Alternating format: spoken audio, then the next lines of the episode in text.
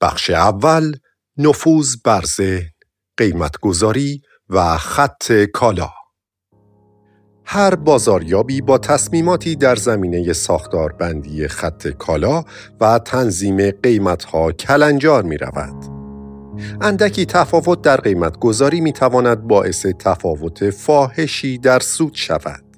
اما قیمت نادرست نیز می تواند فروش را نابود کند. خوشبختانه بازاریابی عصبی در این زمینه حرفهای زیادی برای گفتن دارد.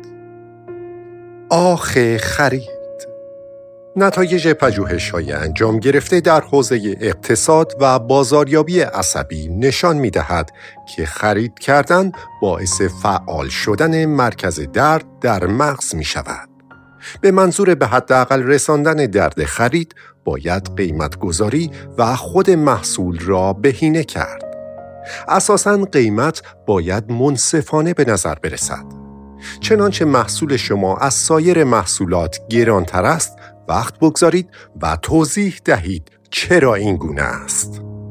اگر احتمال می دهید که قیمت محصول شما آه از نهاد مشتری بلند می کند ببینید آیا افزودن وسایل یا تجهیزات کمکی این درد را کم خواهد کرد یا خیر؟ افزون بر این شرایط پرداخت و گزینه های اعتباری نیز می توانند از درد خرید بکاهند. حتی مشتریان ثروتمند نیز اگر مجبور نباشند نقدی پرداخت کنند درد کمتری حس خواهند کرد. یادتان باشد هرگز مشتریتان را وادار نکنید محصولی را بخرد که بزاعت مالی آن را ندارد. فروشتان مانند سوشی پس ها نباشد. من عاشق سوشیم اما از اینکه در بیشتر رستوران ها برای هر تکه کوچک از آن قیمتی جدا در نظر می گیرند متنفرم. درست مثل وقتی که به تاکسیمتر نگاه می کنم و می بینم هر متر از مسیر چقدر برایم هزینه بر می دارد. وعده های غذایی جامع و کامل در بسیاری از غذاخوری ها پرطرف دارند. نتفلیکس با روش قیمتگذاری می توانید همه چیز را تماشا کنید رقبای کرایه فیلم خود را شکست داد. به طور کلی می توان گفت که برای به حداقل رساندن درد مشتری بازاریابان باید همیشه در فرایند خرید از ایجاد نقاط درد متعدد اجتناب کنند.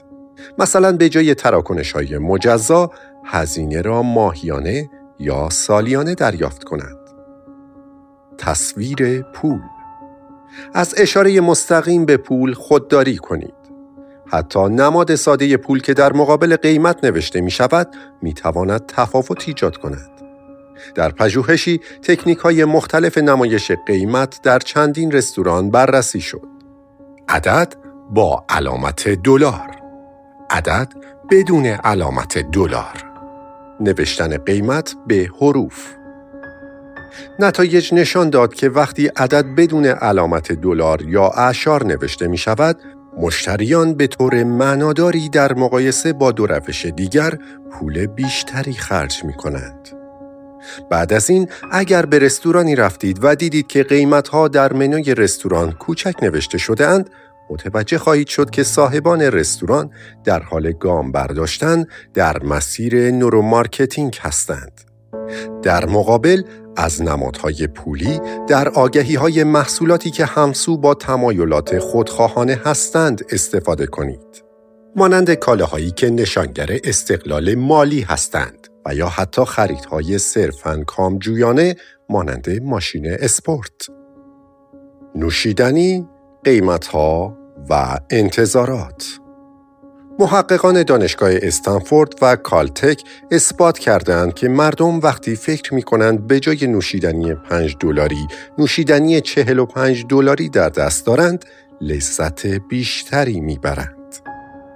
در پژوهش دیگری به تعدادی از بیماران قرص دارونما برای تسکین درد داده و به آنها گفته شد که قیمت هر قرص دو دلار و 50 سنت است. 85 درصد افراد گفتند که قرص در کاهش دردشان مؤثر بوده است. اما هنگامی که به بیماران گفته شد هر قرص ده سنت قیمت دارد، فقط 61 درصد از بیماران گفتند که قرص در کاهش دردشان مؤثر بوده است. در واقع آن قرص ها حاوی هیچ ماده مؤثری نبودند. مزل بازاریابان در اینجاست. از یک سو وقتی مردم متوجه می شوند محصولی زیادی گران است درد خرید در آنها فعال می شود و تمایلشان به خرید کاهش می یابد و از سوی دیگر خریداران از کالایی که پول بیشتری برایش می پردازند لذت بیشتری می برند. قیمت را دقیق بگویید. کریستیانیوفسکی و دانوی اساتید بازاریابی دانشگاه فلوریدا واکنش افراد به قیمت گذاری را در یک حراجی با دادن سه قیمت پایه متفاوت به خریداران آزمایش کردند. 4988 دلار.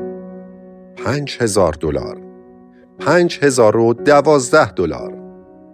وقتی پژوهشگران از خریداران خواستند قیمت عمده فروشی کالا را تخمین بزنند، گروه خریدار با قیمت پایه 5000 دلار رقم بسیار کمتری را تخمین زدند. این گروه نه تنها از قیمت پایه فاصله گرفتند، بلکه رقم تخمینیشان نیز سرراست بود. یانیوفسکی و اویی این پدیده را به ایجاد معیار سنجشی در ذهن افراد بر پایه قیمت اولیه نسبت می دهند. اگر قیمت یک توستر 20 دلاری را بالا در نظر بگیریم حدس می‌زنیم که ممکن است این توستر فقط 18 یا 19 دلار بیارزد اگر قیمت همین توستر 19 دلار و 95 سنت باشد سنجش ما دقیق تر عمل می کند. از این رو قیمت هایی مانند 19 دلار و 75 سنت و یا 19 دلار و 50 سنت به ذهن ما خطور می کند. به یاد می آورم که در گذشته گفته می شد یک سنت ارزانتر کسی را گول نمی‌زند. ممکن است مردم با قیمت دقیق فریب نخورند اما ارزش بیشتری برای کالا قائل می شوند. کالاها و قیمت گذاری فریبکارانه آیا می خواهید فروش محصول خاصی را بالا ببرید؟ برای این کار ایدهی دور از ذهن را پیشنهاد می کنم. محصولی مشابه اما نامرغوبتر را تقریبا با همان قیمت ارائه کنید. با آنکه بعید خواهد بود مشتریان محصول بیکیفیت را خریداری کنند، احتمالاً فروش محصول خاصی که می خواهید افزایش خواهد یافت. من از تجربه خرید خانه های متعدد آموختم که مشاورین املاک بازدید از چند خانه در یک حدود قیمت را ترتیب می دهند و مطلوب ترین خانه را برای آخر کار می‌گذارند. به نظر من این هم نوع دیگری از بازاریابی فریب کارانه است. به خصوص وقتی که خانه ما قبل آخر در مقایسه با خانه ای که مشاور املاک امیدوار است به شما بفروشد کیفیت کمتری داشته باشد.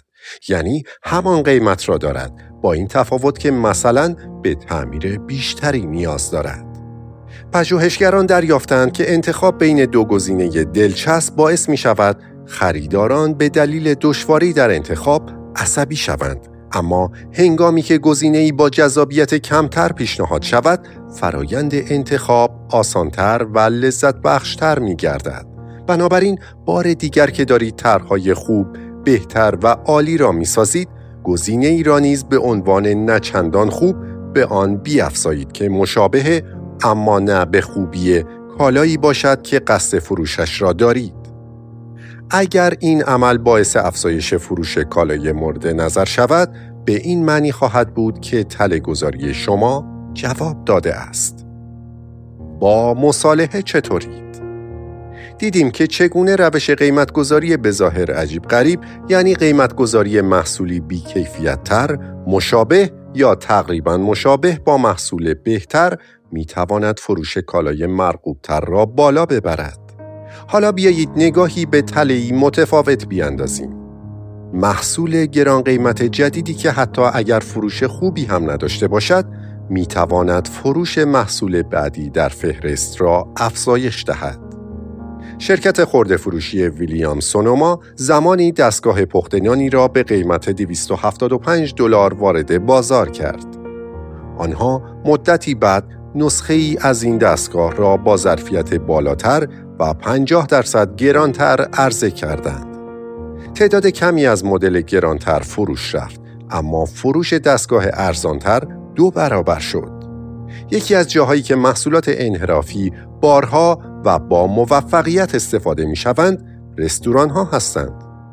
قرار دادن غذاهای گران قیمتی چون فیله مینیون و خوراک خرچنگ در بالای منو بیشتر از اینکه باعث فروش این غذا شود احتمالاً به این درد می‌خورند که قیمت سایر غذاها بسیار مناسبتر به نظر برسد. گزینه ها را کاهش دهید، فروش افزایش می‌یابد.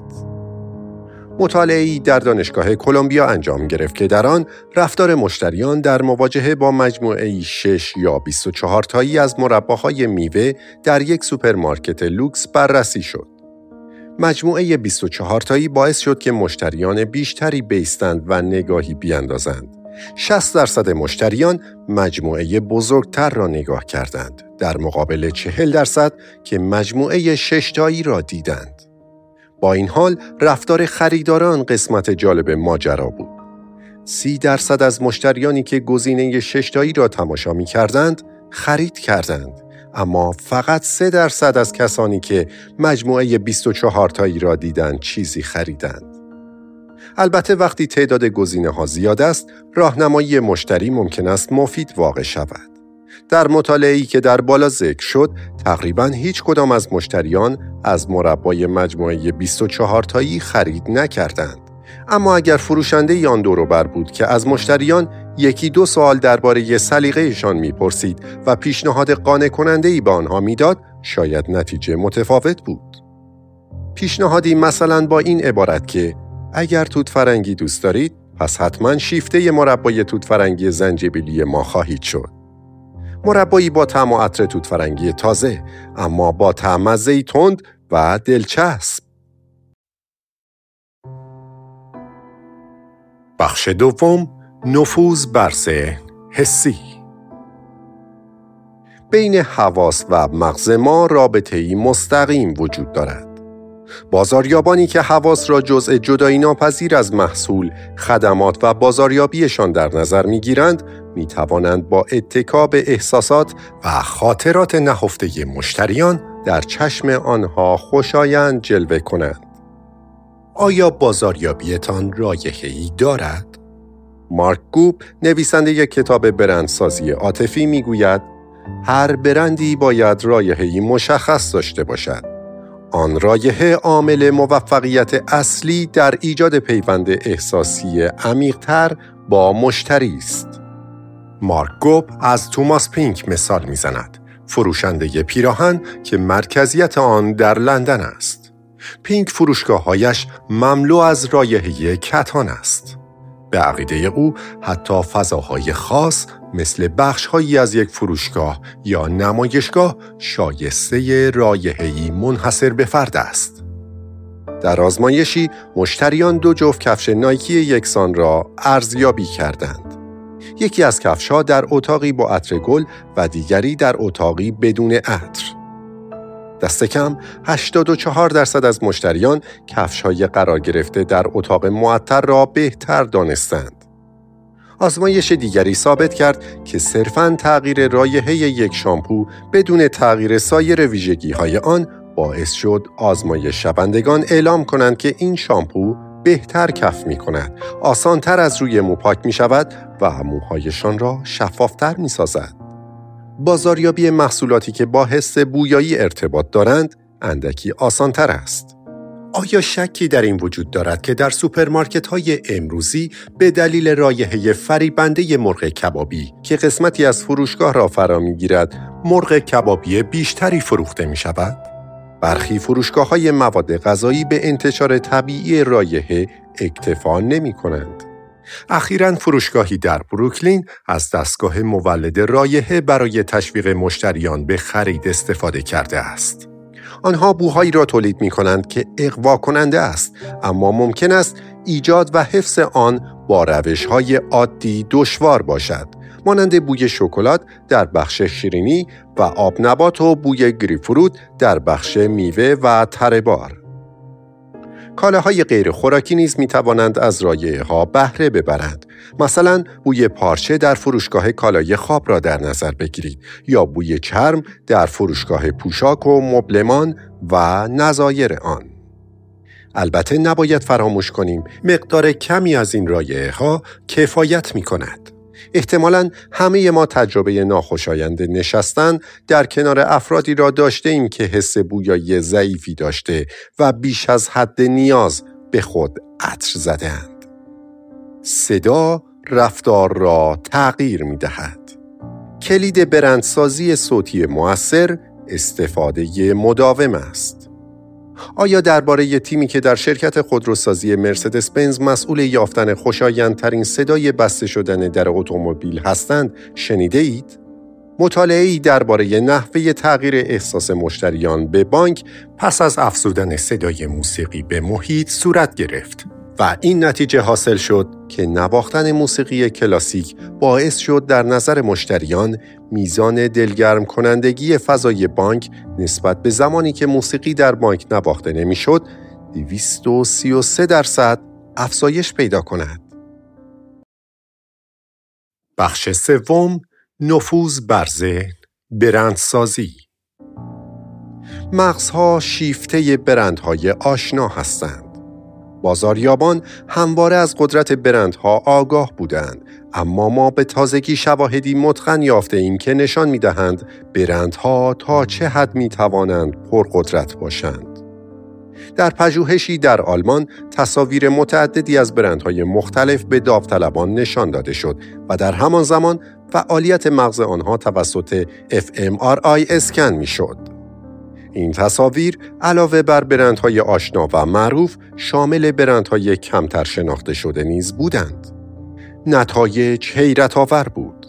برندهای معروف قسمتهای مربوط به احساسات مثبت، پاداش و خودشناسی را در مغز فعال کردند، اما برندهای کمتر شناخته شده باعث فعال شدن بخشهای مربوط به حافظه می شدند. شاید سعی می کردند بفهمند آنها را در جایی دیدند یا نه. و احساسات منفیشان را برمیانگیختند. جامعه برندتان را ثابت نگه دارید. لیندستروم دریافت که پیام های نهادینه شده در برند مانند رنگ های قرمز کوکاکولا و سیگار ماربرو و حتی ماشین های مسابقه قرمز رنگی که مشابه ماشین هایی بودند که مارلبرو سالها از آنها پشتیبانی می کرد می توانستند گرایش به این محصول را افزایش دهند بدون اینکه آشکارا نامی از برند یا محصول برده شود. پیام neuromarketing این است که یک تجربه مداوم و یکسان با برند یا محصول شما به طور جدا ناپذیری به آن متصل می شود. در مطالعه‌ای که در کالتک صورت گرفت مشخص شد که یک نماد می تواند با تجربه چشایی تا جایی مرتبط شود که تنها نشان دادن این نماد به افراد باعث فعال شدن مغز آنها شود. توجه نکردن به معنی نتیجه ندادن نیست. تحقیقات بسیاری نشان می دهند که حتی اگر تبلیغات شما آگاهانه مورد توجه قرار نگیرد، پیغام برند شما هنوز هم تأثیر خود را دارد. شاید بسیاری از این مسئله آگاه نباشند که ما علاوه بر سیستم پردازش بسری دارای سیستم ثانویه بدویتری هستیم که مستقیما بر ناخودآگاه ما اثر می‌گذارد. نکته ای که بازاریابان باید به آن اهمیت بدهند در دید نگاه داشتن برند حتی زمانی است که مردم به آن توجه نمی کنند. شرکت سامسونگ استاد برندسازی نامحسوس است. این شرکت به تازگی ایستگاه های شارژ الکتریکی فرودگاه را راه اندازی کرده است. مگر بهتر از این هم می شود معنی مثبتی را برای برندی الکترونیکی متصور شد. موقعیت فردی را مجسم کنید که باتری گوشی هوشمندش تقریبا خالی شده. شارژر همراهش نیست و در فرودگاه هم گیر افتاده است. او با دیدن این منبع الکتریکی چقدر آسود خاطر خواهد شد و احساس امنیت خواهد کرد. شور و اشتیاق لازمه استخدام مشتریان قادرند اشتیاق کارمندانتان را حس کنند حتی اگر آن را آگاهانه پردازش نکنند. زبان بدن، الگوهای کلامی و نشانه های دیگر به مشتری شما اطمینان خواهد داد که فردی که با آن سر و کار دارند محصول شما را باور دارد. اگر می خواهید مشتریان شیفته برندتان شوند وقتی در پی استخدام کارمند هستید پا را فراتر از رزومه کاری بگذارید و به دنبال شور و اشتیاق باشید. افراد را مقایسه کنید نه اجناس را ویژگی مشترک بیشتر آگهی های بازرگانی اپل را در نظر بگیرید تمرکز آنها بر افرادی است که از هر محصولی استفاده می کنند. این آگهی ها غالبا فاقد یا حاوی اطلاعات اندکی درباره محصول هستند و تمرکز آنها بر استفاده کنندگان است و در عوض کاربران رایانه های شخصی را به استحضا می گیرند و در عین حال کاربران اپل را به شیوهی مطلوب به تصویر می کشند. بخش چهارم نفوذ بر ذهن نسخه های چاپی بسیاری از اشکال رسانه های چاپی تحت فشار سنگینی از جانب رقبای دیجیتال هستند. من با تعدادی شرکت کار کردم که حرفه اصلیشان چاپ کتاب های راهنمای کاغذی بود. وجود امکان جستجوی آسان و بروزرسانی فوری در رسانه های دیجیتال رسانه های چاپی را به طور گسترده ای از بین برد و شرکت ها ناچار به تولید راهنماهای آنلاین و سایر محصولات رسانه های دیجیتال شدند. روزنامه ها، مجلات و کتاب ها به دلیل وجود رسانه های دیجیتال با شرایط نامساعدی مواجهند. ولی تو نروید. بر اساس پژوهشی که مؤسسه تحقیقاتی میلبارد بران انجام داده، هنوز زمان تعطیلی کارخانه های کاغذسازی نرسیده است. آنها در پروژه تحقیقاتی خود از fMRI برای اسکن مغز استفاده کردند تا نشان دهند که مغز ما بازاریابی کاغذی و دیجیتال را متفاوت پردازش می کند و این نکته را متوجه شدند که تبلیغات کاغذی پردازش احساسی بیشتری را به دنبال داشتند. پژوهش ها نشان می دهند که آگهی های چاپی رد پای عمیقتری را در ذهن می گذارند. به اندازه ای که برخی از آگهی های چاپی آنقدر تأثیر گذارند که می توانند خاطره ای غیر واقعی از کالاهایی که تا به حال استفاده نکرده اید و حتی وجود خارجی ندارند را ایجاد کنند. وزن دلیل دیگری برای برتری کاغذ است. پژوهشگران به گروهی از افراد تخت شاسی هایی دادند که روی آنها اطلاعات افراد داوطلب نوشته شده بود و از آنها خواستند که نظرشان را درباره هر داوطلب بیان کنند. این اطلاعات روی تخت شاسی قرار داشتند. بعضی از این تخت شاسی ها سبک و بعضی سنگین بودند. نظر افرادی که تخت شاسی هایشان سنگین تر بود نسبت به افرادی که تخت شاسی های سبک تر داشتند در مورد متقاضی مثبت تر بود. از های ساده استفاده کنید. اگر می خواهید مشتری، ارباب رجوع یا خیری را متقاعد کنید کاری را انجام دهد، باید آن را با فونتی ساده و خانا شرح دهید. اما در یک مورد استفاده از فونت های فانتزی و ناخانا بهتر از فونت های ساده است. آن هم وقتی که قصد دارید محصولی گران قیمت را بفروشید. در آن صورت توصیف محصول با استفاده از فونتی ناخانا به بیننده القا خواهد کرد که برای ساخت این محصول تلاش زیادی شده است. بخش پنجم نفوذ بر تصویر انسان ها به راحتی تصاویر را به عنوان تجسم واقعیت تفسیر می کنند و همین ویژگی ها و تصاویر را به همراه قدرتمندی برای محتوای تبلیغاتی تبدیل می نماید. تصاویر کودکان بیش از هر تصویر دیگری توجه خوانندگان را به خود جلب می کند. اگر می خواهید توجه بینندگان را جلب کنید، عکس یک کودک را به آنها نشان دهید. کودک باید به متن آگهی در تصویر نگاه کند. وجود یک چهره در تبلیغات توجهات را جلب خواهد کرد. اما حواستان باشد که این چهره در حال نگاه کردن به همان چیزی باشد که می‌خواهید بیننده ببیند.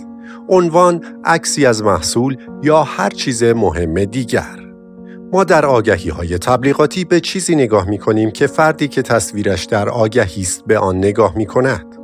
اگر به ما نگاه می کنند ما نیز فقط به او نگاه می کنیم نه به جای دیگر اگر در کارتان به همدردی نیاز دارید عکسی را زمیمه آن کنید آزمایشی جالب نشان داد در شرایطی که عکس بیمار در پرونده او وجود داشته باشد رادیولوژیست دقیق تر عمل می کند. رادیولوژیست ها به ندرت با بیماران رو در رو می شوند. این پزشکان می گفتند که وجود عکس باعث می شود ارتباط نزدیکتری با بیمار حس کنند.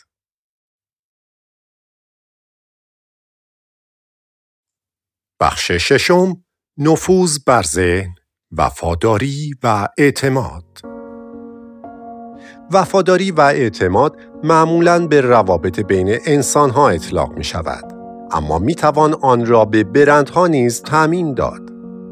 از وفاداری می توان به عنوان ابزاری بسیار قدرتمند نام برد زیرا کاهش هزینه های بازاریابی را به دنبال خواهد داشت.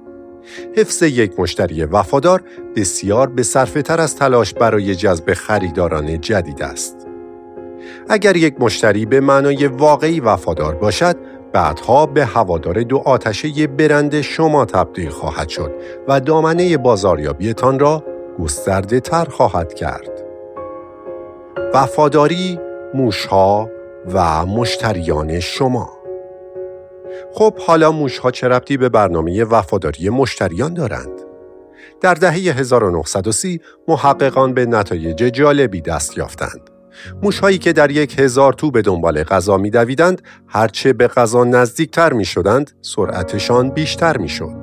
این یافته فرضیه محرک هدف را مطرح کرد که بر اساس آن هرچه به هدف نزدیکتر شوید، تمایل به دستیابی به آن افزایش می‌یابد.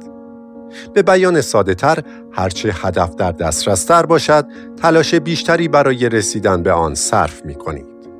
محققان دانشگاه کلمبیا چند سال قبل فرضیه محرک هدف را به جای موشهای آزمایشگاهی روی افرادی انجام دادند که از موضوع آزمایش خبر نداشتند و دریافتند که انسانها نیز مانند جوندگان به دنبال پاداشند.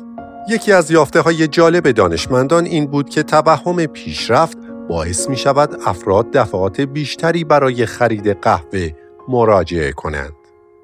آزمایش به این شکل بود که دو دسته کارت متفاوت بین افراد توضیح می شد.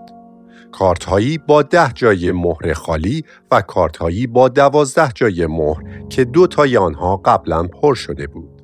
در هر دو مورد برای اینکه قهوه رایگان گیرشان بیاید به ده مهر نیاز بود. به رغم اینکه هر دو گروه به ده مهر نیاز داشتند گروهی که از پیش دو مهر روی کارتشان داشتند و می‌شد گفت پیشرفتی ظاهری کسب کرده بودند تعداد دفعات بیشتری برای خرید قهوه مراجعه کردند زمان با خود اعتماد و وفاداری می آورد.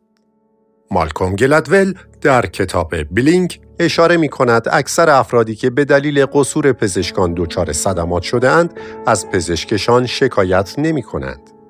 بر اساس مصاحبه‌ای که با تعداد زیادی از بیماران آسیب دیده انجام گرفت، مشخص شد بیمارانی که علیه پزشکان خود اقامه دعوی کرده اند، اغلب این احساس را داشتند که پزشک توجه کافی به آنها نداشته یا به طور مناسب با آنها رفتار نکرده است. لحظه ای درباره آنچه گفته شد تأمل کنید. اغلب کسانی که به علت خطاهای پزشکی آسیبهای بسیار شدیدی را متحمل شده اند، اگر احساس کنند با آنها منصفانه رفتار شده و پزشک هرچه در توان داشته برای آنها انجام داده است، از پزشک خود شکایت نمی کنند. اما رسیدن به چنین باوری به مقدار زمانی که به این بیماران اختصاص داده شده و چیستی و چگونگی تعامل و ارتباط دو طرف بستگی دارد. آیا رسیدن به این مرحله دشوار است؟ اغلب هست. و آیا هزینه بر است؟ احتمالا نه. هر رابطه ای با مشتری در برهی از زمان ممکن است به بوته آزمایش گذاشته شود با مسائلی چون تأخیر در ارسال محصول و یا افزایش ناگهانی قیمت. اگر مایلید شرکت شما هم مانند آن پزشکانی باشد که بیمارانشان به دفاع از آنها برخواستند، آن هم پس از خطایی زیانبار باید برای بهبود و توسعه روابط با مشتریانتان زمان بگذارید پیش از آنکه این رابطه به بوته آزمایش گذاشته شود. زمان به راستی ارزشمند است.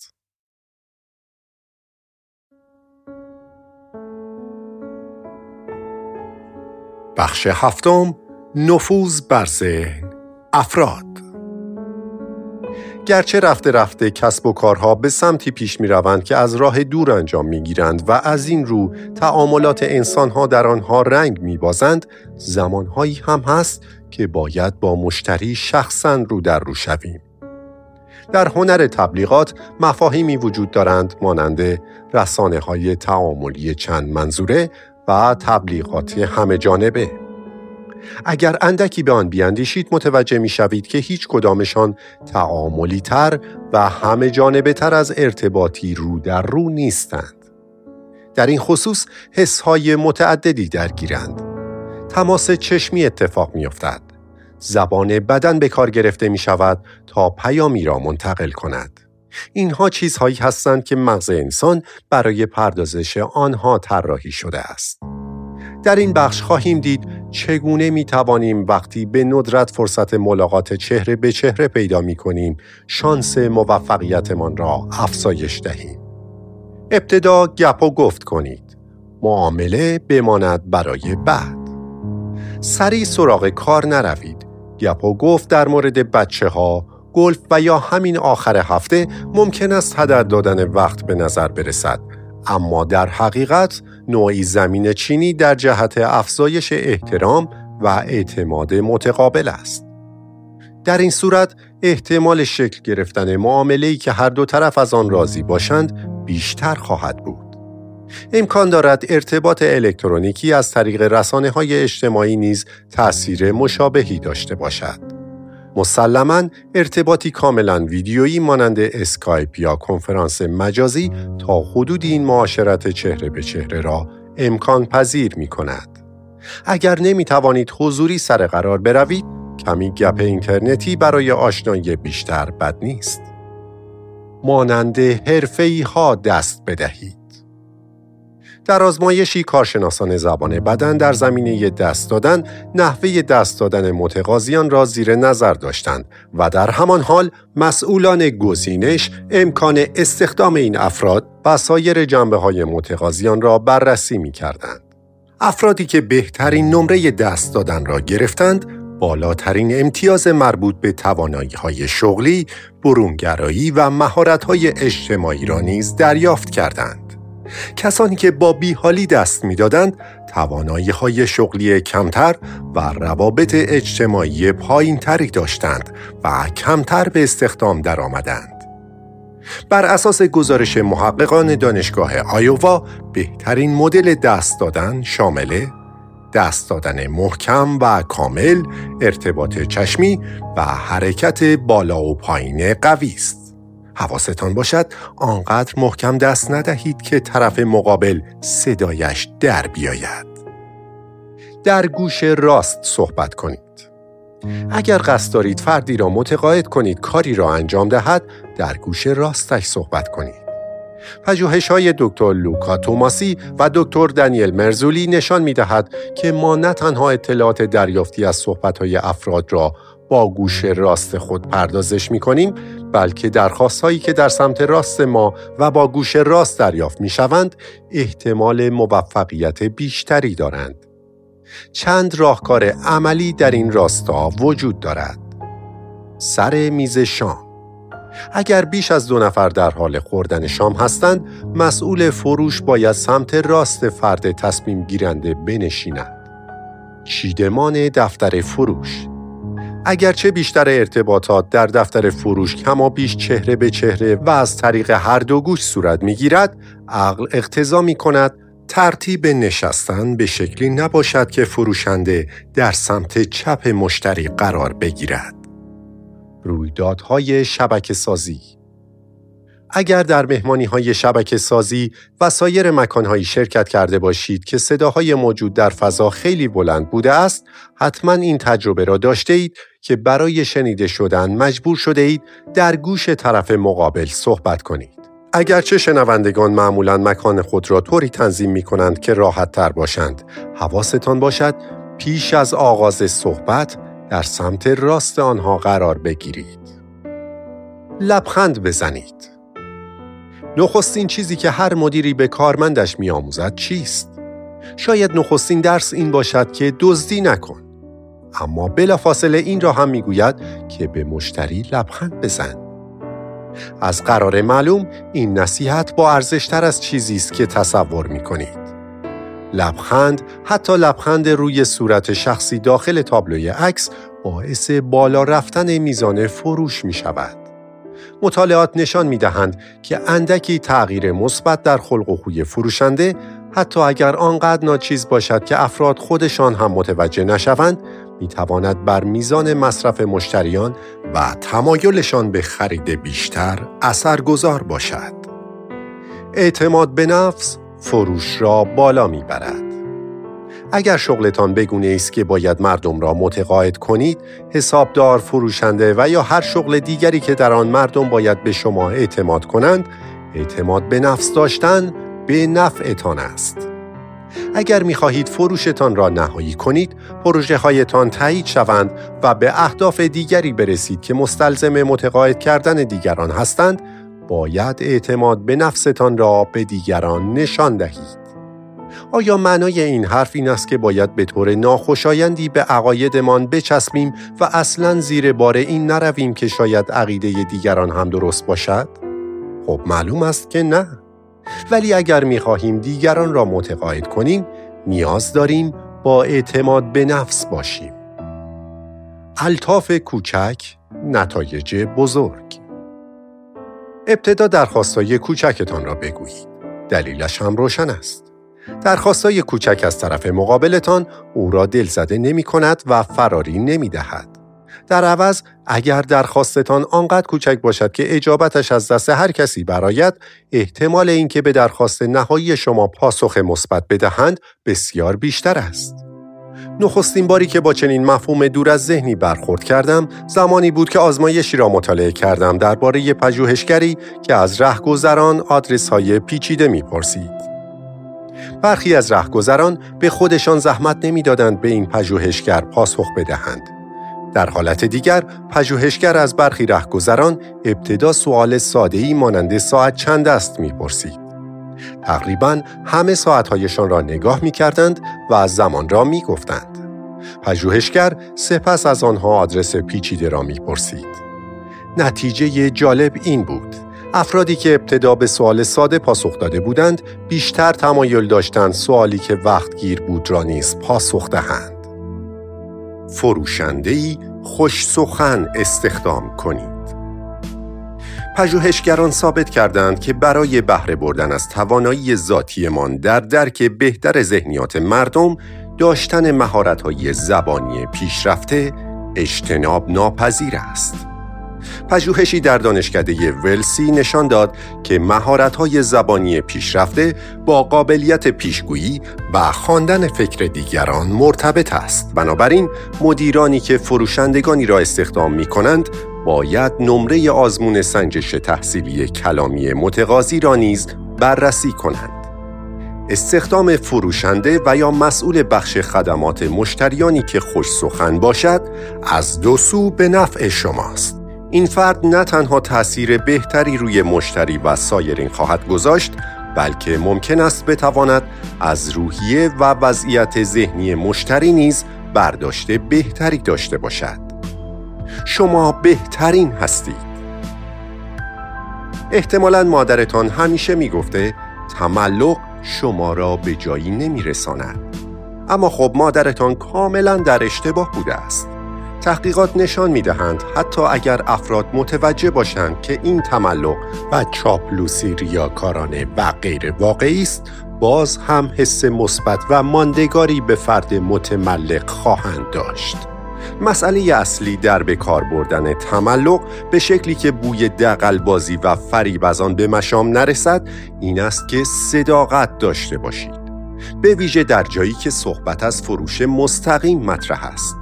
فروشنده می تواند عملی یا جنبه ای از شخصیت مشتری را بستاید و بگونه ای پیش رود که فریب کارانه به نظر نرسد. کسی قهوه می خواهد؟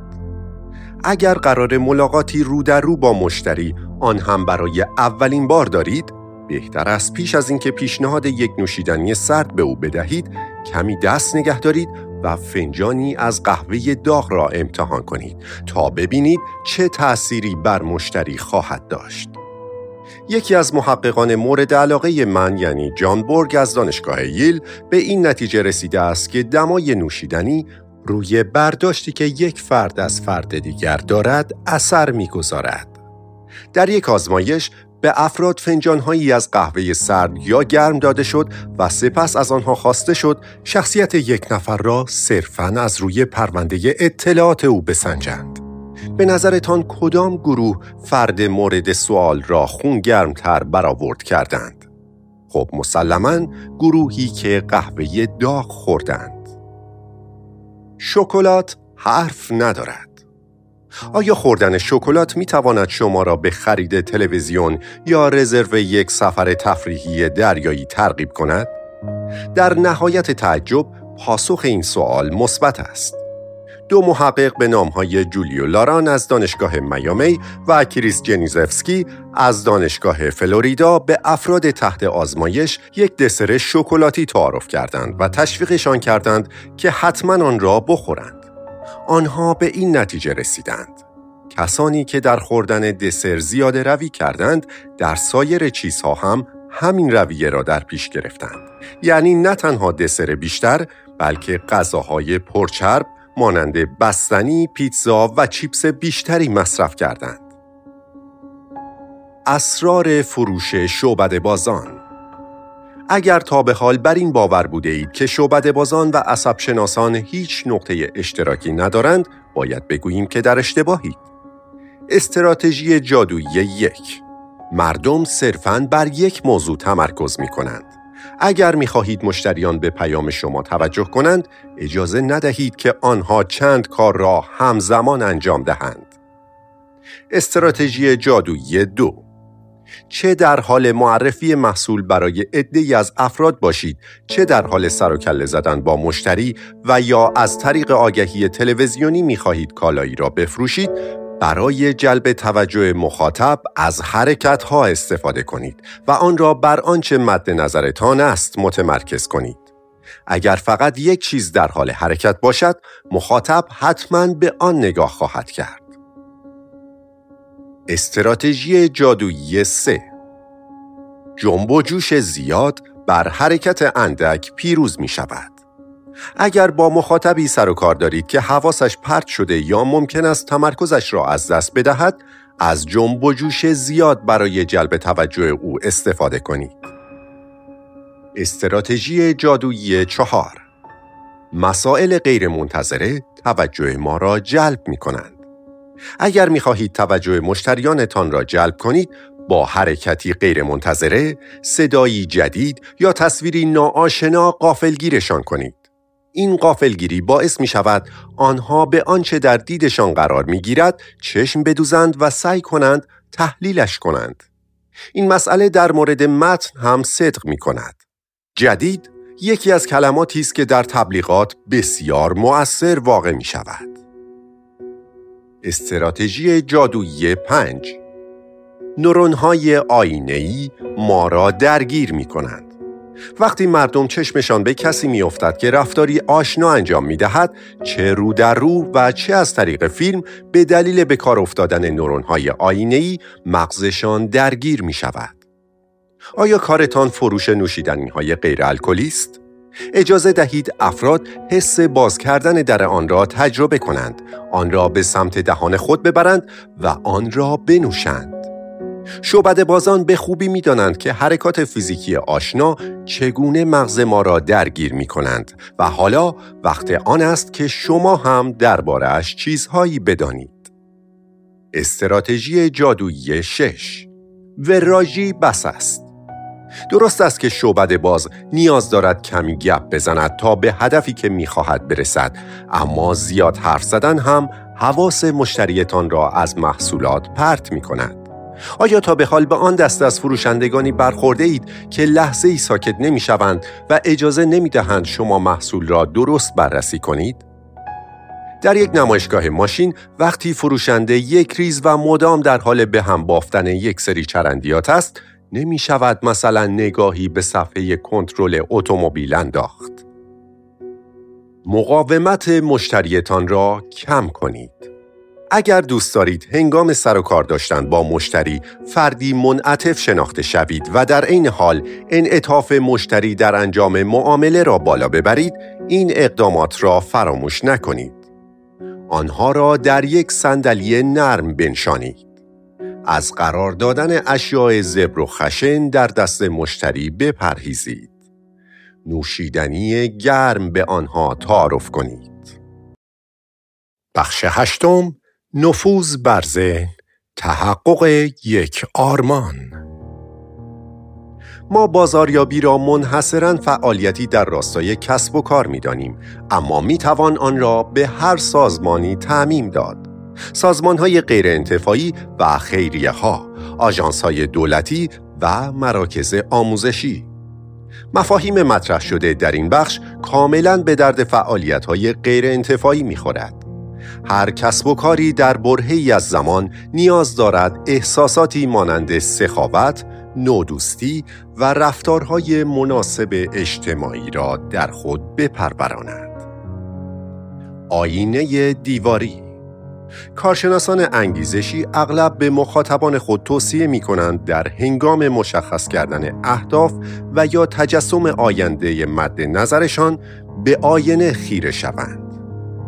اکنون مشخص شده است که این ایده از آن دسته از چرندیات انگیزشی نبوده است. هنگامی که به آینه نگاه می کنیم، رفتارمان دست کم برای مدتی کوتاه تغییر می کند. شناخته شده ترین پژوهش در این زمینه در دهه هفتاد میلادی انجام شد.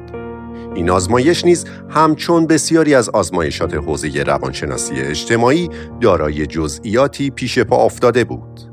به چند کودک که در حال تدارک برای جشن هالووین بودند گفته شد می توانند از ظرف بزرگی پر از آب نبات و شکلات فقط یکی بردارند و سپس به حال خود رها شدند.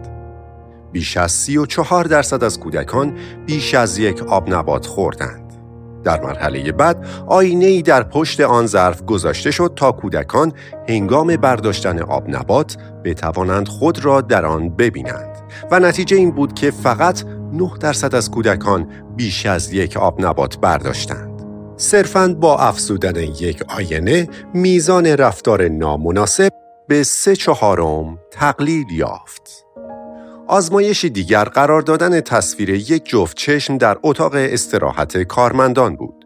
کارمندان موظف بودند در ازای استفاده از قهوه یا چای پولی را در یک ظرف بیاندازند و بر اساس این آزمایش قرار دادن تصویر یک جفت چشم در اتاق میزان دزدی را به طور چشمگیری کاهش داد.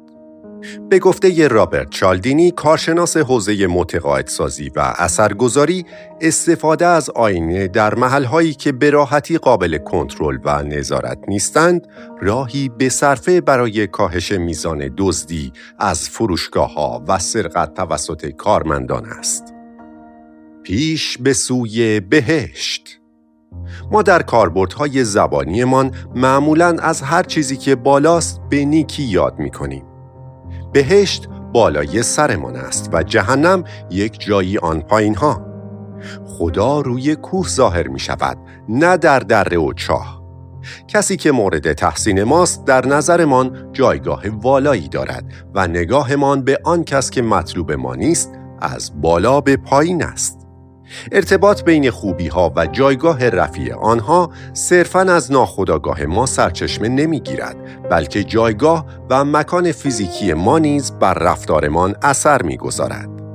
از آنجا که سازمان های غیر انتفاعی برای دریافت کمک و جذب داوطلبان باید تماماً به اقدامات نودوستانه متکی باشند، کاربردهای زیادی برای مفهومی که پیش از این گفته شد به ذهن می رسد. قرار دادن میز دریافت کمک ها در بالای راه پله ها یا پله برقی ها کار موثر و امتحان شده است. نودوستی در بیشتر کسب و کارها نقشی ندارد ولی همکاری اهمیت زیادی دارد. استفاده از تاثیر ارتفاع در فعالیت های گروهی یا متقاعد ساختن افراد در پیشبرد سریع پروژه مؤثر واقع می شود. کودکان کار همه ما از دیدن تصاویر کودکان لذت می‌بریم. اما این تصاویر گذشته از جذابیتشان در نظر اکثر افراد بالغ قدرت دیگری نیز دارند. تصاویر کودکان می تواند باعث ترغیب رفتارهای نودوستانه شود. در بحث ایمنی و حفاظت نیز می توان از تأثیر کودکان استفاده کرد. شرکت تایرسازی میشلن در یکی از آگهی های تجاریش تصویر کودکی را در کنار تصویر یک تایر قرار داد تا ایمنی بالای محصول را گوشزد کند. شاید شما بخواهید از تایر ارزان قیمت استفاده کنید و خطر شکستن گردنتان را بپذیرید. اما آیا این کار را با آن کودک دوست داشتنی هم می کنید؟ هرچه ببخشید بیشترش را دریافت می کنید. در بحث رفتارهای اثرگذار بدبستان زیاد مطرح می شود. مفهوم عمل متقابل می‌گوید بخشیدن چیزی به کسی یا انجام لطفی در حق کسی نوعی الزام به جبران در فرد ایجاد می کند. پژوهشی جالب که توسط آرمین فالک پژوهشگر آلمانی صورت گرفت نشان داد که هرچه هدیه بزرگتر باشد احتمال جبران بیشتر است. در این پژوهش ده هزار درخواست کمک برای خیریه فرستاده شد. این درخواست ها به سه دسته تقسیم می شدند. برای یک گروه صرفا نامه های درخواست فرستاده شد. برای گروه دیگر یک نامه به همراه یک کارت پستال و یک هدیه کوچک و برای گروه آخر بسته حاوی چهار کارت پستال و یک هدیه بزرگ فرستاده شد. این پژوهش مهر تاییدی بود بر این باور که فرستادن هدیه به همراه درخواست کمک به خیریه میزان کمک ها را افزایش می دهد. فرستادن هدیه کوچک مجموع کمک ها را 17 درصد افزایش داد. اما دریافت کنندگان هدیه بزرگتر سخاوت فراوانی به خرج می دادند. کمک های این گروه 75 درصد بیشتر از گروهی بود که هیچ هدیه‌ای دریافت نکرده بودند. مسئله را شخصی کنید. ما همیشه تحت تاثیر داستانهایی قرار می گیریم که در آنها یک فرد مشخص در شرایطی بحرانی قرار دارد اما معمولا به قحطی و کمبود غذای انبوهی از انسانها یا شیوع بیماری در میانشان توجهی نمی کنیم. از این رو بازاریابانی که برای سازمانهای خیریه و غیر انتفاعی کار می کنند باید تلاش کنند تا جای ممکن ماجرا را به شخص خاصی مربوط کنند. برای مثال سیندی دختر کوچولوی زیبایی است که در روستایی فقیر در غرب هندوراس در آمریکای مرکزی زندگی می کند و از مشکل جسمی خاصی رنج نمی برد. او به مهد کودک می رود و نقاشی و بازی با عروسک را دوست دارد. عکسی از کودکی فقیر و نیازمند زمیمه این متن است. اگر نمی توانید از این کودک حمایت کنید، می توانید برای پیدا کردن کودکی دیگر اینجا را کلیک کنید. این روشی خارق‌العاده برای بازاریابی است. خواسته های بزرگ داشته باشید. سالها پیش در برنامه تلویزیونی امشب آخر شب جانی کارسون مجری برنامه با دختر پیشاهنگی مصاحبه کرد که در آن سال تعداد بسیار زیادی شیرینی فروخته بود. رکورد فروش شیرینی این خانم جوان که مارکیتا اندروز نام داشت هیچگاه شکسته نشد. روشش چه بود؟ او علاوه بر تلاش از روشی بهره برد که باعث می شد مشتریانش خرید شیرینی را هزینه جزئی بدانند. استراتژی او ساده بود. وقتی در خانه ای را میکوبید ابتدا از صاحب خانه درخواست می کرد که مبلغ سی هزار دلار به دختران پیشاهنگ کمک کند. طبیعتا هیچ کس درخواستش را قبول نمی کرد. سپس از آنها می‌خواست لاقل یک بسته شیرینی از او بخرند و تقریبا همه از او خرید می‌کردند. بخش نهم نفوذ بر ذهن تبلیغ نویس مسئله هست که می‌گوید یک عکس کار هزار کلمه را می کند. اما نمی توانید این را به یک تبلیغ نویس حرفه‌ای بگویید. بازاریابانی که از بازاریابی مستقیم استفاده می کنند خوب می دانند که متن تبلیغاتی مناسب می تواند میزان پاسخگویی را چندین برابر کند. حتی امروز که حواس پنجگانه با حرکت و صدای رسانه ها بمباران می شوند، کلمات همچنان نفوذ و تأثیر انکار ناپذیری دارند. آنچه انسان را از سایر موجودات متمایز می کند، های پیچیده زبانی است و هر بازاریاب خوشفکری به خوبی می داند که کلمات مناسب قادرند عواطف و حواس مشتری را به خود معطوف کنند و در همان حال پیامی را که به دنبال آن هستند انتقال دهند.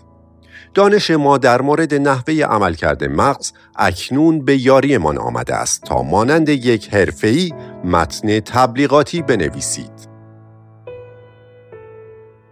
مغز را گیر کنید. اگر عکس یا شرایط آشنایی را به فردی نشان دهید مغز او به طور خودکار پیش بینی می کند که پس از آن چه اتفاقی خواهد افتاد اگر در تبلیغات خود تصویر، کلمه یا رویدادی غیرمنتظره را به کار ببرید توجه مخاطبان را بیشتر جلب می کنید. مغز همواره در حال پیشبینی و مقایسه است و اگر با چیزی خلاف پیشبینیش مواجه شود واکنش نشان خواهد داد. خود را ملزم به آزمودن این روش نمایید. زیرا همان گونه که همه می‌دانیم عالم بیعمل به چه ماند؟ عامل بیعمل. همچون شکسپیر بنگارید. از شکسپیر بیاموزید و تحولی در کاربرد کلماتتان ایجاد کنید. لغتی را که کاربردی همگانی دارد بیابید و به شکلی کاملا جدید از آن استفاده کنید. شاید متن تبلیغاتی شما چند قرن دیگر به درد تدریس در کلاس های ادبیات نخورد اما دست کم همین امروز می تواند فروشتان را بالا ببرد. شعاری ساده برگزینید. توانایی شعار در رساندن مفاهیم را دست کم نگیرید. شرکت والمارت که در زمینه فروش حرفای زیادی برای گفتن دارد، ظاهرا به قدرت شعار پی برده است. مدیران این شرکت برخلاف بسیاری از شرکت های دیگر شعارشان را در زیر لوگوی خود قرار می دهند. در پژوهشی عجیب که توسط گروهی از پژوهشگران از میامی، هنگ کنگ و برکلی صورت گرفت، افراد به دو گروه تقسیم شدند. به یک گروه از افراد نام فروشگاههایی داده شد که در شعارشان حرف از صرف جویی بود، مانند والمارت، دالر جنرال، سیرز و راس. به گروه دوم شعارهای تبلیغاتی این فروشگاه ها داده شد مانند شعار فعلی سیرز زندگی معقول با قیمتی مقبول سپس از این افراد خواسته شد تصور کنند در حال خرید از این فروشگاه ها هستند و سپس بگویند چه مقدار پول خرج کردند. افرادی که در معرض نام برندها قرار گرفته بودند به طور میانگین 94 دلار هزینه کردند در حالی که گروهی که شعار فروشگاه ها را خوانده بودند دو برابر این هزینه کرده بودند یعنی 184 دلار پژوهشی دیگر نشان داد مصرف کنندگانی که در معرض شعاری با مفهوم صرف جویی قرار گرفتند بیش از مصرف کنندگانی خرج کردند که با پیامی با مفهوم لوکس مواجه شده بودند. محققان دریافتند پیام جویی باعث می شود مشتریان بیشتر هزینه کنند. مهمترین درسی که می توان آموخت این است که شعاری که به شما قول دهد پولتان به هدر نخواهد رفت مشتری را افزایش می دهد. کیک مافین یا هر چیز دیگری اگر فروشتان کم شده است شاید وقت آن رسیده است که چهارچوب ها را بشکنید اگر محصولتان نکته منفی را القا می کند ممکن است با تغییر نام بتوانید فروش را بالا ببرید. گردانندگان غذاخوری اگر اندکی هوش و درایت داشته باشند می‌دانند آن دست از غذاهای ناسالمی را که مصرف کنندگان طرفشان نمی روند با یک تغییر نام خلاقانه برای مشتریان جذاب کنند. چیپس سیب زمینی را می شود چیپس گیاهی نامید. و ترکیب پاستا و سبزیجات اگر سالاد نامیده شود سالمتر به نظر می رسد. اما من از تغییر نام کیک به مافین خیلی خوشم آمد. تقریبا هیچ کدام از ما برای صبحانه کیک هویج سفارش نمی دهیم اما به ندرت پیش می آید که کسی مافین هویج را دوست نداشته باشد. غذای سالمی به نظر می آید حتی با وجود آن خامه ای که رویش را پوشانده. چرا درصدها منطقی نیستند؟ کدامشان از نظر شما ترسناکترند؟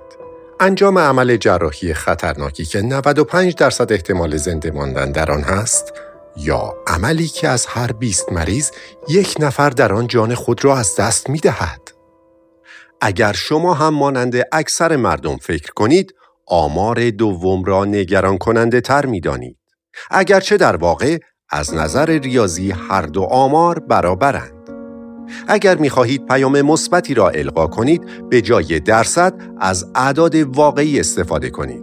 مثلا بگویید از هر ده مشتری نه نفر خدمات ما را عالی عنوان کردند. اگر ناچارید اطلاعات منفی بدهید بیان این اطلاعات به صورت درصد ممکن است کمی از تاثیر منفی آن بکاهد. خب البته به طور کلی بهتر است روی نکات مثبت تمرکز کنیم. کلمه جادویی یک رایگان قدرت کلمه رایگان بیش از چیزی است که تحلیل های اقتصادی قادر به بیان آن باشند. اگر می خواهید فروش کالایی را بالا ببرید، از این کلمه استفاده کنید. جالبترین نمونه استفاده از قدرت کلمه رایگان در کتاب نابخردی های پیشبینی پذیر مربوط به سایت فروش شرکت آمازون است. وقتی آمازون برنامه ارسال رایگان در صورت خرید دومین کتاب را راه انداخت، فروش در همه کشورها به جز فرانسه به طور چشمگیری افزایش یافت. بازاریابان آمازون احتمال دادند که فرانسوی ها آنقدر منطقی بودند که وسوسه نشدند با این ترفند کتاب دیگری بخرند. اما به این نتیجه رسیدند که این برنامه در فرانسه اندکی تغییر داده شده است. یعنی در عوض ارسال رایگان پیشنهاد شده بود فقط با پرداخت یک فرانک حدود 20 سنت کتاب را دریافت کنند. از نظر اقتصادی این دو پیشنهاد فرق چندانی با هم ندارند اما پیشنهاد یک فرانکی هیچ تأثیری در افزایش فروش نداشت وقتی در فرانسه هم ارسال رایگان شد فروش بالا رفت کلمه جادویی دو جدید محصولتان را به شکلی جدید ارائه کنید. آنگاه خواهید دید که در مقایسه با محصولات رقیب فروش بیشتری خواهد داشت. همانطور که تحقیقات نشان داده فعالیت مغزی در صورت مشاهده برندهای آشنا بیشتر از زمانی است که فرد با برندی ناآشنا مواجه می شود. در نتیجه بازاریابان باید محتاطانه عمل کنند. آنها باید در عین تاکید بر نوآوری و تازگی از قدرت پیوند دراز مدت با نام برند بهره ببرند. صفات به کار می آیند. به نظر شما کدام عبارت دلچسب تر است؟ ساندویچ نان گندم و ژامبون، تخم مرغ و پنیر یا ساندویچ صبحانه انرژیزای ما با گوشت ژامبون خالص و دودی شده بر روی چوبهای جنگلی به همراه تخم مرغ تازه آغاز می شود.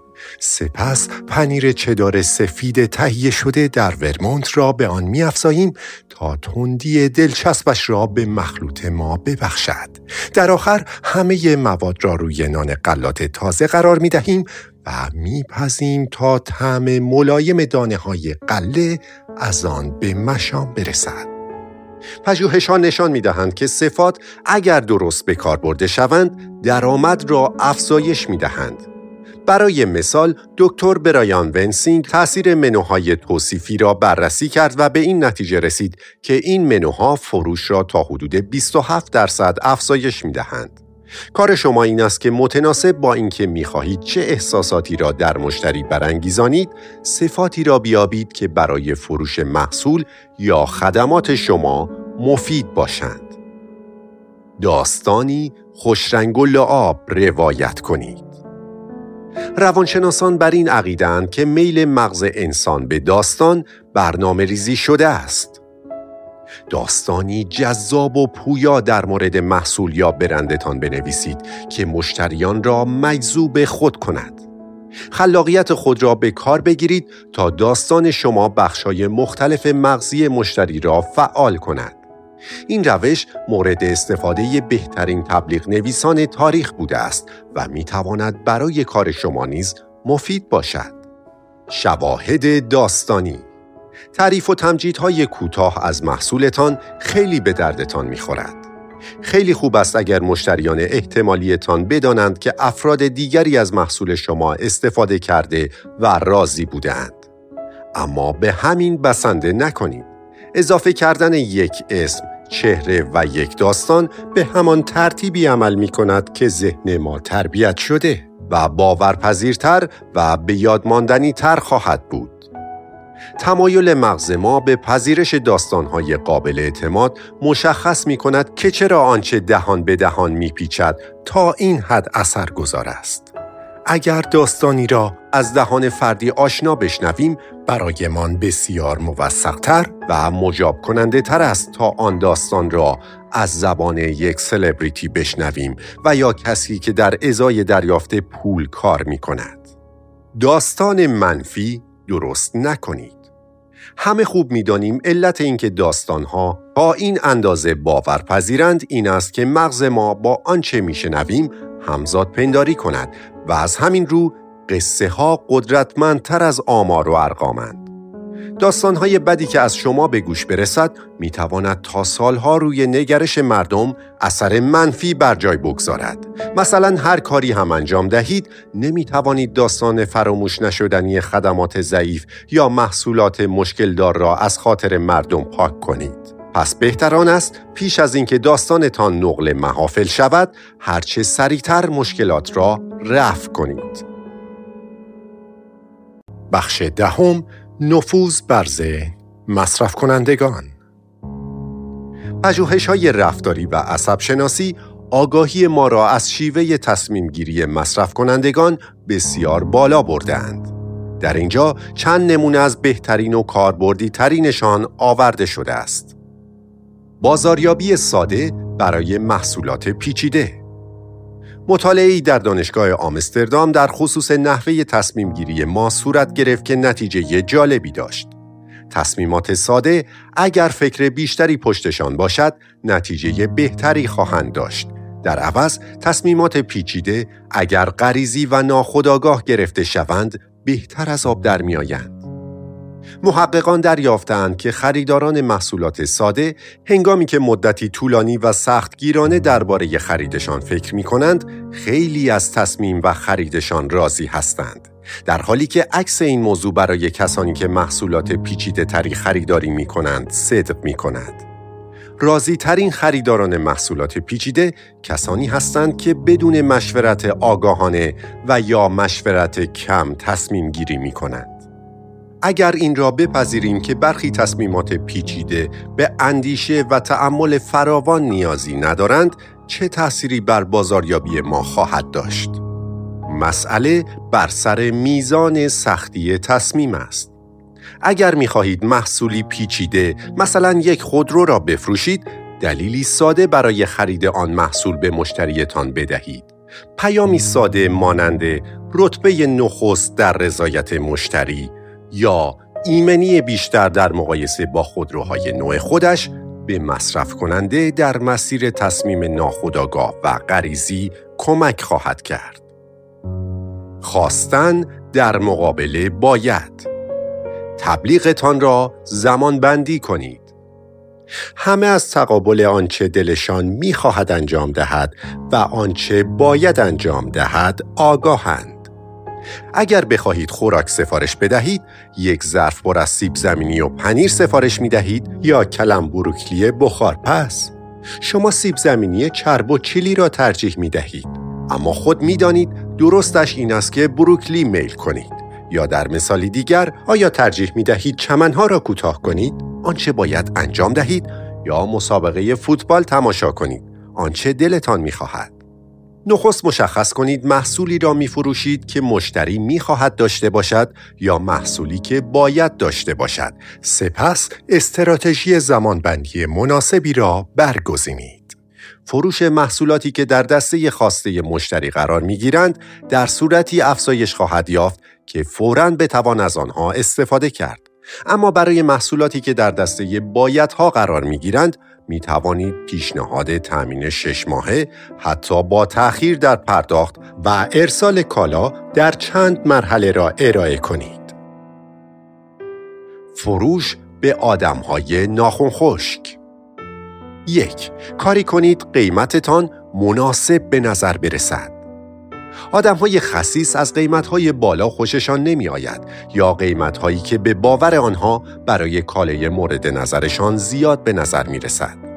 سعی کنید قیمت را به شکل های مختلف بیان کنید.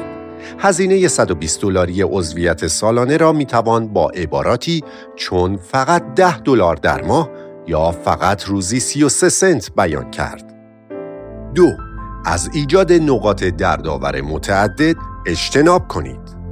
قیمتگذاری جداگانه محصولات مانند سوشی نسبت به ارائه قیمت کلی مانند بوفه غذاهای دریایی درد بیشتری ایجاد می کند. بسیاری از محصولات و خدمات مانند سرویس اینترنت، خدمات تلفن همراه، عضویت در باشگاه های ورزشی و سایر محصولات فیزیکی با گزینه های مختلف امکان تبدیل به یک بندی قیمت و قرار دادن موارد مشابه در یک بسته را دارند. 3. محصولات را به صورت بسته ارائه کنید. این مورد بسیار شبیه مورد قبلی است. به عنوان مثال بسته‌بندی لوازم جانبی خودرو مانند سندلی های چرم، قطعات افزایش قدرت و غیره درون یک بسته لوکس است. این روش ایجاد نقاط درد خرید بابت انتخاب کالاهای مجزا را کاهش می دهد. چهار به نیازهای مهم متوسل شوید. اگر می خواهید به آدمی ناخون خشک محصولی را بفروشید، سعی کنید بیشتر روی ویژگی های کاربردی آن تاکید کنید. 5. مراقب باشید چه می گویید. نتایج تحقیقی که توسط دانشگاه کارنگی ملون صورت گرفت نشان داد که وقتی هزینه ارسال دیویدی به جای عبارت 5 دلار گفته شد فقط 5 دلار پاسخ مثبت افراد خصیص 20 درصد بیشتر بود. این تغییر را نمی‌توان نوعی تبلیغ خلاقانه دانست اما همین یادآوری کوچک که 5 دلار پول زیادی نیست تأثیر مهمی بر روی افراد خصیص داشت. بخت خود را بیازمایید. مغز ما به شکلی برنامه ریزی شده است که برای به دست آوردن پاداش کار می کند. اما در تشخیص شرایط خاص چندان خوب عمل نمی کند. پژوهشی در دانشگاه استنفورد نشان داد که پاداشهای بزرگ احتمالی پاسخهای بزرگی را نیز به دنبال دارند. حتی اگر احتمال رسیدن به این پاداشها کم باشد. به عبارت دیگر، مغز ما به اندازه پاداش واکنش نشان می دهد و رسیدن یا نرسیدن به آن چندان برایش مهم نیست. قسمت تحلیلگر مغز هیچ شانسی برای رقابت با مرکز پاداش مغز ندارد. آن هم وقتی مرکز پاداش مغز فکر می کند قرار است مبلغ بسیار زیادی نصیبش شود. بنابراین بودجه‌ای که برای جایزه در نظر گرفته شده را بر روی یک جایزه متمرکز کنید و یا در انتخاب بزرگترین جایزه بلند نظر باشید. حتی اگر احتمال بردن جایزه بسیار کم باشد، افراد به ارقامی که صفرهای بیشتری دارند، پاسخهای بهتری می دهند. شخصی سازی های نامتعارف به قول دیل کارنگی یادت باشد نام یک فرد برای او دوست داشتنی ترین و مهمترین صدا در زبان مادریش است. به احتمال زیاد حتی کارنگی هم شگفت زده می‌شد اگر می‌فهمید این جمله حتی در سطح ناخودآگاه چقدر درست است. پژوهش هایی که در بسیاری از فرهنگ ها انجام شده اند نشان می دهند که مردم حروف ابتدایی نام کوچکشان را بیشتر از سایر حروف الف با دوست دارند. پژوهش های دیگری نیز انجام گرفتند که تاثیر مشابهی را نشان می دهند. مانند اثر مالکیت که می‌گوید افراد هر چیزی را که متعلق به خودشان باشد ترجیح می دهند به آنچه متعلق به دیگران است. مطالعه نشان داد وقتی به افراد گفته می شود که با راسپوتین کشیش شیطان صفت روس در یک روز به دنیا آمدند نظر مثبتتری درباره او داشتند. پایتان را از سطح شخصی سازی های ساده فراتر بگذارید. برای مثال آیا من به تبلیغاتی که در آن از یک مشتری راضی به نام راجر جونز صحبت می شود واکنش بهتری نشان می دهم یا تبلیغی که در آن از میراندا اسمیت نام برده می شود ترجیح می دهم فکر کنم اینطور نیست اما خب تحقیقات نشان می دهد که همینطور است مشتریانتان را شگفت زده کنید چه چیزی خوشحالتان می کند؟ چیز زیادی لازم نیست. مطالعه توسط روانشناسی به نام نوربرت شوارتز نشان داد که حتی یک ده سنتی هم می تواند خوشحالتان کند. او در مصاحبه با روزنامه بالتیمورسان عنوان کرد ارزش چیزی که پیدا می کنید مهم نیست. چیزی که خوشحالتان می کند این است که اتفاق مثبتی برایتان افتاده است. اگر فرد قافلگیری کوچکی یا همان سوپرایز را در حین آشنایی با برند دریافت کند رابطه ای بین حس خوب و آن برند در او ایجاد می شود. نیازی نیست این قافلگیری خیلی بزرگ باشد. بخش یازدهم نفوذ بر ذهن جنسیت پژوهش ها نشان می دهند که مردان و زنان نه تنها رفتار متفاوتی دارند بلکه نحوه استفاده از مغزشان نیز با یکدیگر متفاوت است. برای مثال مطالعه اسکن مغزی نشان می دهد اگر فیلمی عاطفی را به مردان و زنان نشان دهند الگوی فعالیت مغزیشان در نقطه مشابهی از فیلم با یکدیگر متفاوت است. واضح است که این تفاوت‌ها پیام‌های زیادی برای بازاریابان دارند.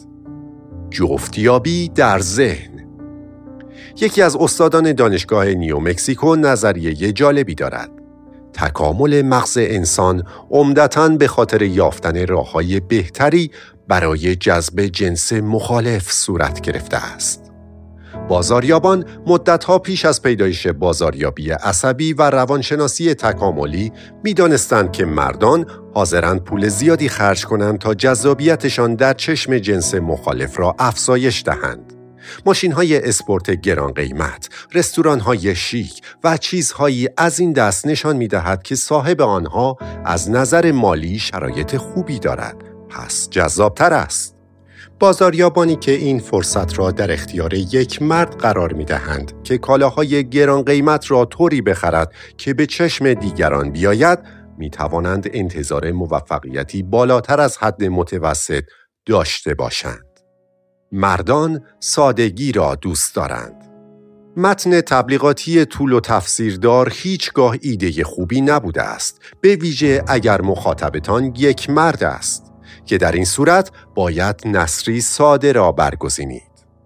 معمولا مردان زبان را به شکلی ملموستر و حسی تر پردازش می کنند و لفاظی می تواند پیامتان را مختوش کند. اما در مورد زنان اگر مثال آدرس دادن را در نظر بگیریم متوجه می شویم که آنها معمولا با جزئیات بیشتری صحبت می کنند.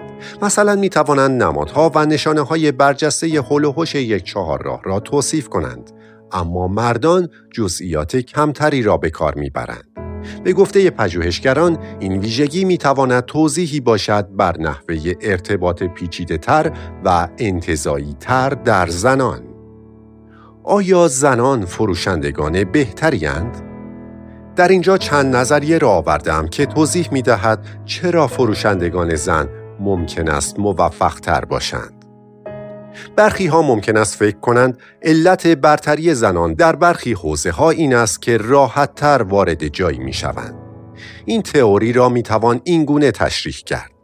اگر فروشنده ای در لابی منتظر دیدار با یک مدیر باشد، آیا این مدیر به مرد میان سال شکم گنده وقت ملاقات خواهد داد یا به زن جوان جذابی بیست و چند ساله؟ علت دیگر بر موفقیت فروشندگان زن ممکن است این باشد که از مهارت‌های اجتماعی بهتری برخوردارند. زنان به دلیل مهارت‌های اجتماعی ذاتی و گیرنده های احساسی قوی دارای مزیت‌های طبیعی هستند. حضور خانمی جذاب برای تشویق مردان کافی است. نتایج تحقیقات نشان داده است که مردان برای جذب جنس مخالف خود بیشتر خرج می کنند و سفارش بزرگتری می دهند. آیا زنان هوش از سر مردان می برند؟ مردان تحت تاثیر تصاویر زنان جذاب قرار می گیرند و تصمیماتشان شتاب زده و کوتاه مدت می شود. به کار بردن چنین تصاویری در بازاریابی یا روی اجناس در محل فروش می تواند فروش را بالا ببرد. بخش دوازدهم نفوذ بر خریدار خطر بسته‌بندی شفاف اگرچه بندی های شفاف این اطمینان را به مشتری می دهد که جنس مورد نظرش دقیقا همانی است که می خواهد ولی به نظر می رسد بندی شفاف تصور آلودگی را در افراد افزایش می دهد. یکی از یافته های عجیب این بود که آزمودنی ها پس از اینکه کیک های برنجی را در مجاورت با روغن دیدند احتمال دادند که این کیک ها دارای چربی بالایی هستند. پاسخگویی به مشتری نظر او را عوض می کند.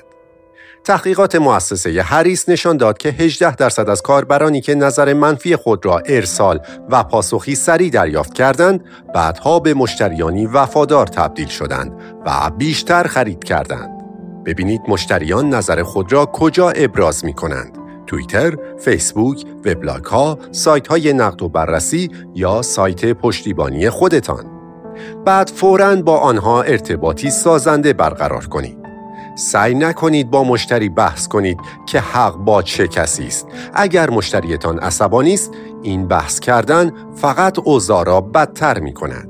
ساده و صادقانه از او عذرخواهی کنید و بگویید چگونه می توانید مشکل را با کمترین دردسر برایش حل کنید. بگذارید مشتریان محصولات را لمس کنند. اگر به مشتری فرصت بدهید که بتواند محصولتان را لمس کرده یا در دست بگیرد احتمال فروشتان خیلی بیشتر می شود.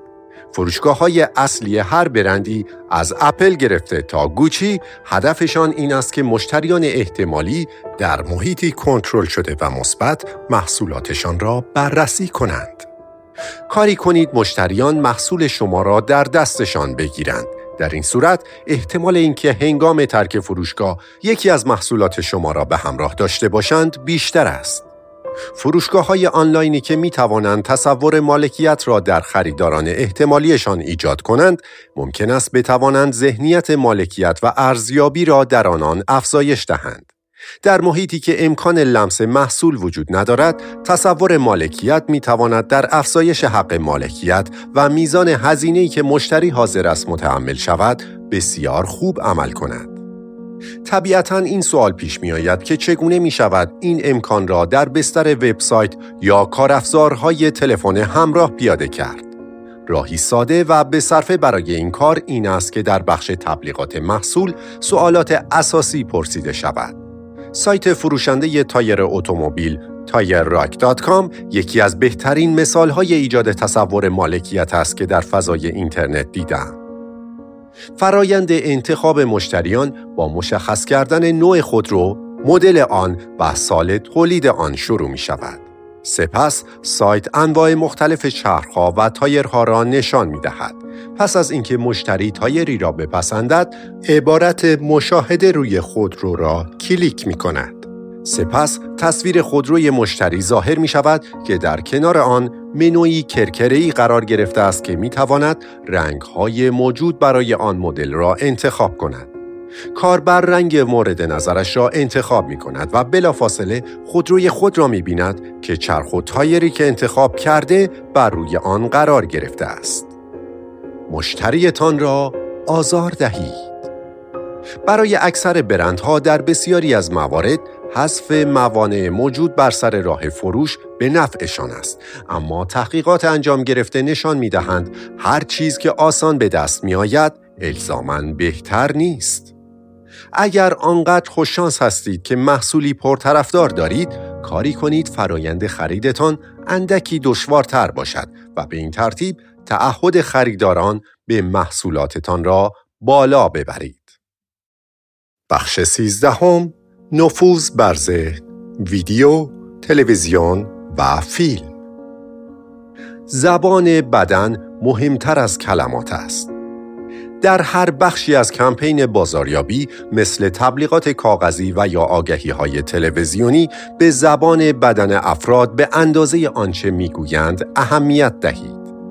اگر حرکات و سکنات با کلمات هماهنگ باشند بیشترین اثر را بر جای می‌گذارند. اما اگر زبان بدن افراد با پیامشان در تضاد باشد تاثیر پیام کمتر خواهد بود. احساسات بر منطق پیروز است. مؤسسه انگلیسی متخصصان تبلیغات در تحقیقی سوداوری کمپین هایی را که روی احساسات مشتری متمرکز بودند با کمپین هایی که به اطلاعات و توجیه منطقی مشتری اکتفا می کردند مقایسه کرده است. سوداوری کمپین هایی با محتوای صرفاً عاطفی در حدود دو برابر بهتر از کمپین هایی با محتوای صرفاً منطقی بود. 31 درصد در مقابل 16 درصد. همچنین کمپین هایی که صرفاً به محتوای عاطفی بسنده کرده بودند کمی بهتر از کمپین هایی بودند که محتوای عاطفی و منطقی را در هم آمیخته بودند. 31 درصد در مقابل 26 درصد. بخش چهاردهم نفوذ بر ذهن وبسایت برداشت اولیه را دست کم نگیرید. مثلی هست که می‌گوید برداشت اولیه می‌تواند گمراه کننده باشد. و این موضوع در مورد وبسایت ها نیز کاملا صدق می کند. ممکن است بازدید کنندگان وبسایتتان به شما فرصت کافی را برای جبران برداشت منفیشان ندهند. فکر می کنید چقدر طول می کشد تا شخصی به این نتیجه برسد که وبسایت شما جذاب هست یا نیست؟ چند ثانیه؟ حدود یک دقیقه؟ محققان دانشگاه کارتون از آنچه یافتند شگفت زده شدند زیرا متوجه شدند که با نشان دادن تصویری از یک وبسایت بازدید کنندگان فقط در 50 میلی ثانیه یک بیستم ثانیه تصمیم می‌گیرند که آن را میپسندند یا نه طبیعتا برای شروع می توان از طراحان خوب کمک گرفت و آزادی عمل کامل به آنها داد تا صفحه جذاب و کاربرپسند طراحی کنند. آزمایش طرح نهایی و یا طرحهای جایگزین روی بازدید کنندگان احتمالی تنها راه تعیین جذابیت بسری برای جمعیت هدف است. وبسایت خود را طلایی کنید. نکته مشترک بین ریاضیدانان، معماران، مجسم سازان، زیستشناسان و طراحان گرافیک چیست؟ همهشان از جالبترین عدد در ریاضیات استفاده می کنند. حد وسط که نسبت طلایی و تقسیم طلایی نیز نامیده می شود و تقریبا معادل یک ممیز 618 است. زمانی که می‌دانیم بازدید کنندگان در کمتر از یک ثانیه ظاهر وبسایت را قضاوت می کنند و برانگیختن حس زیبایی در این تصمیم گیری فوق سری اثرگذار است. کمبود موجودی را دقیق بگویید. بهترین راه برای اینکه کمبود موجودیتان را برای مشتری باورپذیر کنید این است که دقیق باشید. اگر فناوری مورد استفاده تان این اجازه را به شما می دهد به بازدید کنندگان وبسایت خود بگویید که چه تعداد از فلان کالا باقی مانده است. عبارت فقط دو عدد دیگر با این قیمت باقی مانده است بسیار بهتر از عبارت موجودی محدود است. اگر حجم سفارشات به اندازه است که موجودی انبارتان مرتبا تغییر می کند، نمایش پی در پی تغییرات موجودی بسیار بهتر است. پیامی شبیه این بسیار اثرگذار خواهد بود. یکی دیگر به فروش رفت. فقط یک عدد باقی مانده. از گوشه مرگ بپرهیزید. بدترین نقطه برای قرار دادن لوگوتان کجاست؟ گوشه پایین سمت راست. دنهیل می‌گوید گوشه پایین سمت راست آخرین جایی است که مردم به آن نگاه می کنند. برخلاف این یافته ها گوشه پایین سمت راست متداول ترین جایی است که در تمام آگهی های تبلیغاتی برای نمایش لوگو یا نام تجاری از آن استفاده می شود. پژوهش هیل نشان می دهد بهترین مکان برای قرار گرفتن لوگو بخش میانی و بالای صفحه است. در این قسمت بیننده از نظر احساسی با بخش نخستین تبلیغ درگیر شده و سپس این فرصت را می‌یابد که برند را با حل یک مشکل یا رفع نیازهای مصرف کننده مرتبط سازد. با شخص سر و کار دارید، نه با رایانه. اگر قصد دارید تعاملی بین انسان و رایانه برقرار کنید این را بدانید که مردم معمولاً به رایانه به چشم یک شخص نگاه می کنند. این به معنای بکارگیری استراتژی اجتماعی صحیح است. فرض کنید تصمیم گرفته اید به کارمندتان که اندکی خنگ است آموزش دهید که چطور با مشتریان تعامل احساسی داشته باشد. این اصول را در مورد سیستم ماشینی کردن کارهایتان به کار ببندید. پژوهش ها نشان می دهند که اتوماسیون خوب طراحی شده می تواند باعث شود افراد احساس کنند با یک انسان واقعی تعامل دارند حتی اگر بدانند که اینطور نیست.